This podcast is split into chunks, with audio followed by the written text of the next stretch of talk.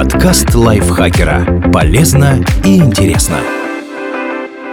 Всем привет! Вы слушаете подкаст лайфхакера. Короткие лекции о продуктивности, мотивации, отношениях, здоровье. В общем, обо всем, что делает вашу жизнь легче и проще. Меня зовут Дарья Бакина. Сегодня я расскажу вам, что делать со своей жизнью, когда совсем нет идей.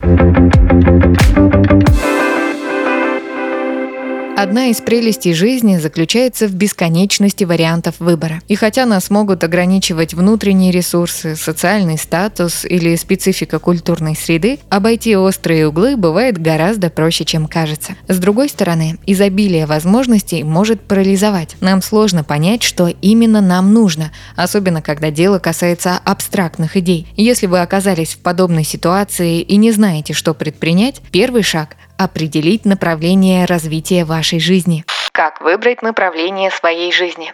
Наметить ориентиры. Мы запрограммированы действовать с определенной целью. Специалисты называют это одной из фундаментальных человеческих потребностей. Исследователи из университета Эразма Роттердамского выделили семь ключевых элементов поиска цели и призвания, которые в итоге определяют нашу жизнь. Ученые считают, что прежде всего нужно выявлять свои ценности, увлечения и пристрастия, размышлять о приобретенных и желаемых компетенциях и привычках, обдумывать настоящую и будущую социальную жизнь, определять возможную в перспективе карьеру, представлять и описывать свое идеальное будущее, фиксировать конкретные цели и составлять планы по схеме «если», «то», публично принимать обязательства по достижению целей – когда вы начнете искать ориентиры, помните, что цель и призвание совсем не обязательно должны быть связаны с занятием, которое приносит деньги. Нам могут внушать, что наша работа равна нашей жизни, но это не так. Вместо того, чтобы выстраивать свое существование вокруг правильной работы, подумайте о своей индивидуальности и о том, для чего вы рождены. Американский педагог-психолог Жаклин Эклс считает, что нашу идентичность можно представить в виде двух наборов самовосприятия. Первый связан с нашими навыками и компетенциями,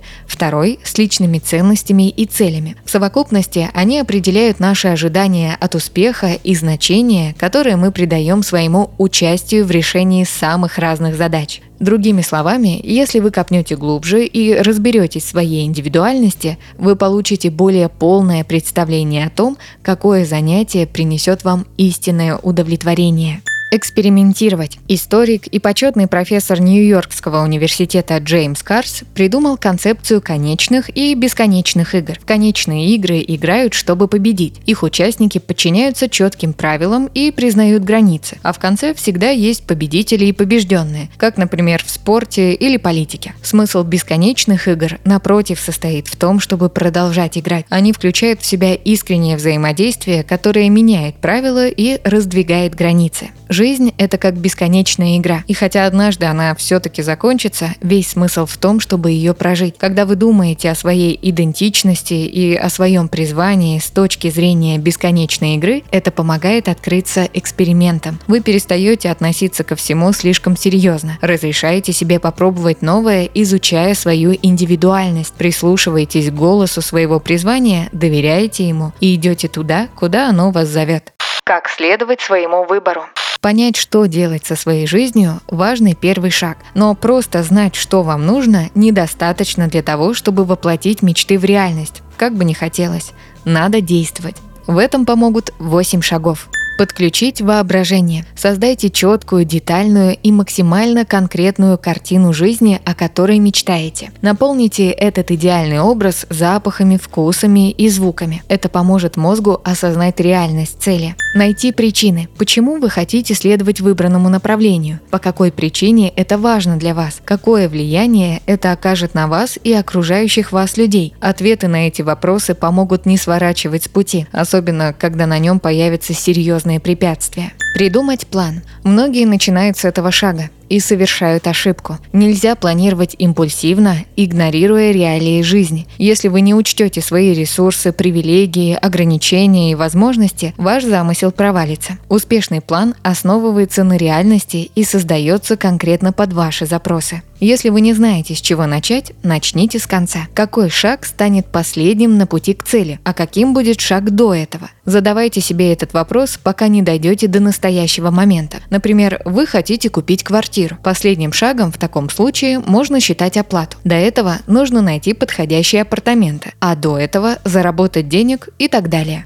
Еще одна важная деталь – обозначить контрольные точки, когда вы будете проверять, как выполняется план и требует ли он изменений. Заранее подумайте о своих действиях в случае провала на каждом этапе. В реализации даже самых блестящих планов что-то может пойти не так, и лучше заблаговременно подготовить обходные пути поверить в себя. Если вы сомневаетесь сознательно или подсознательно в том, что у вас получится достичь цели, ваш мозг будет делать все, чтобы вам помешать. Ведь зачем тратить энергию, если все равно ничего не выйдет? Но даже крупицы веры достаточно, чтобы обмануть мозг и начать двигаться вперед. Поверьте в себя, и вы не попадете в ловушку самосаботажа собрать доказательства. Легко сказать «верь в себя», но как это сделать? Найти доказательства. Это могут быть данные, факты и информация от экспертов, а лучше всего истории людей, которые похожи на вас или работают в смежной сфере. Например, если вы хотите занять высокую должность, поговорите о своем плане с тем, кому это уже удалось. По мере продвижения к цели продолжайте собирать доказательства того, что все получится. Фиксируйте каждую, даже самую маленькую победу. Это убедит ваш мозг в том, что вы действительно способны добиться желаемого.